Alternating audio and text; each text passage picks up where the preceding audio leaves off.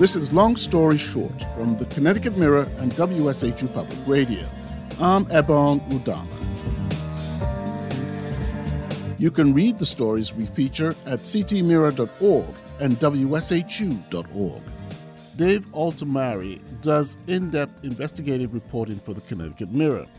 He joins us to talk about his article Emails Show More Involvement of Kosta Diamantis in Daughter's Job Search. Hello, Dave. These emails are the result of a Freedom of Information request by the Connecticut Mirror. Uh, could you please remind us about who Kosta Diamantis is and, and why you sought this information? Yes, Kosta Diamantis was the Deputy Secretary of the Office of Policy and Management. So he was second in command at uh, OPM. And he also was the uh, director of the state's um, school construction grant program, which has handed out billions of dollars um, in contracts to do school construction all over the state. Last October, it became public that the uh, uh, FBI and the U.S. Attorney had a grand jury investigation going on into how some of those school construction grant contracts were administered and they had subpoenaed the state for all of Diamantis's emails, um, uh, specifically regarding about 25 to 30 search terms that they wanted the state to search for. So at that time, we put in an FOI to get copies of all of the documents that the state turned over to the grand jury and late Friday they released um, a portion of those documents, which was roughly roughly about seven thousand emails. And what did these emails? Uh, what did they reveal? As with a lot of these things, uh, some of them are just like mundane, everyday, you know, Zoom meeting uh, notifications uh, and things like that. But there were the, the, one of the bigger takeaways was that Diamantis definitely spent a significant amount of time um, trying to get one of his daughters. She ultimately did get a job with the chief state's attorney's office, which led to the then chief state's attorney Richard Colangelo ultimately uh, retiring uh, when it came out that he had given her a job while he was um, asking OPM to give him and some other state's attorneys a raise. So basically, the, the, the, state's attorney's office was looking for a raise for people in that office. And they were lobbying the uh, Office of Policy and Management uh, to try and, and get that approved. Yes, and then the, during that, he hired Kosta's daughter as an executive assistant for a hundred and five thousand dollars salary. Uh, it's kind of interesting some of the email exchanges that uh, are in your article, especially the one between Diamantis and Governor Lamont's uh, chief of staff, Paul Mounds. Uh, what what what does that reveal? Yes, that was a, a job that had opened up uh, in, a, in a state, it's called the Office of Workmen's uh, Workforce Compensation. Um, and Kosta had heard about it.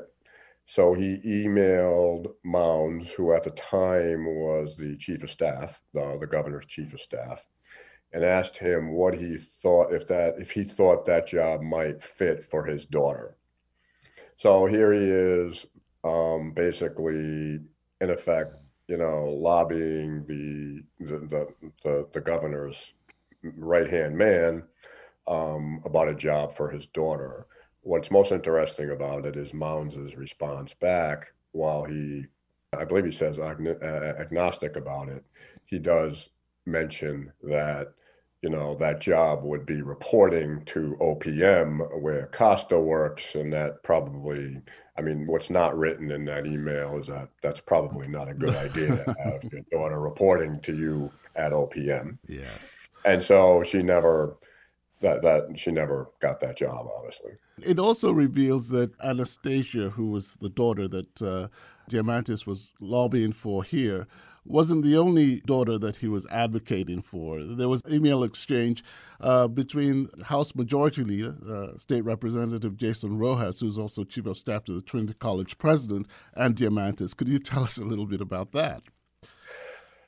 Yeah, so Rojas was um, he was inquiring with Kosta about putting some items involving some East Hartford projects, which is one of his uh, towns, onto a, um, a bonding commission agenda, and Kosta was you know they, they were going back and forth about that, and then you know Rojas says thanks for helping me out, and and Kosta makes kind of a reference to, well, you know, my daughter sure could use a, a nice dorm room at Trinity or something to that effect. Um, Rojas, uh, I did interview him, and he he said he kind of took it as a joke. You know, it probably was a joke, quite frankly, but it, it, you know, in the circumstances, uh, uh, if you look at it now, it doesn't quite seem so innocent. Rojas did say he he didn't take it that seriously, and he certainly didn't have the ability to help her get a better dorm room. Did you get um, any response from Diamantis to to, to the, the, I did. Um, on the Trinity thing, he did say he was he was joking. You know, he said if you look at it on paper, you know, it, it doesn't look so great, but it was a joke. Uh, as far as the the thing with Mounds, which I thought was the most interesting, there was another instance where his daughter had sent him another job she had emailed him about another job that she had interviewed for, and as a matter of fact, was a finalist. And they decided not to hire anybody. Kosta forwarded that to his state email and then forwarded it to Melissa McCaw, who was his boss. And he says that basically it was just because he wanted, he didn't have a printer at home and he wanted to make a printout of it. So he, he sent it to his state email so he could print it at work. But um, but but that would that go to his boss's email? Right, but he then but but then he also forwarded it to McCaw to show that that the position for whatever reason had not been filled.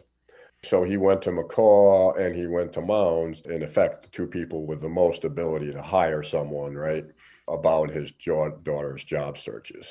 And that goes a little bit against what he told the, the independent uh, investigators that the state hired to look into the Colangelo, you know, hiring of Anastasia. When he was interviewed there, Kosta said that he didn't really try to help his daughter get jobs or, or didn't really know what she was applying for. And this is not all of the emails. All, all I all I know is from what the, the the Nora Dannehy, the governor's attorney, said that there are more emails that they have not released that are still being reviewed, and that there'll be another bunch released. It's hard to know what you know how much there is. There were some school projects in these emails but there also were several others that there were no mention of that we know there have been subpoenas issued for records from those projects. So I, I suspect there's still going to be at least one more fairly healthy email dump at some point. Well, and when they come through, we'll talk with you again. so more to come. Uh, thank you, Dave. Dave Altimari does in depth investigative reporting for the Connecticut Mirror. His article is titled Emails Show More Involvement of Kosta Diamantis in Daughter's Job Search.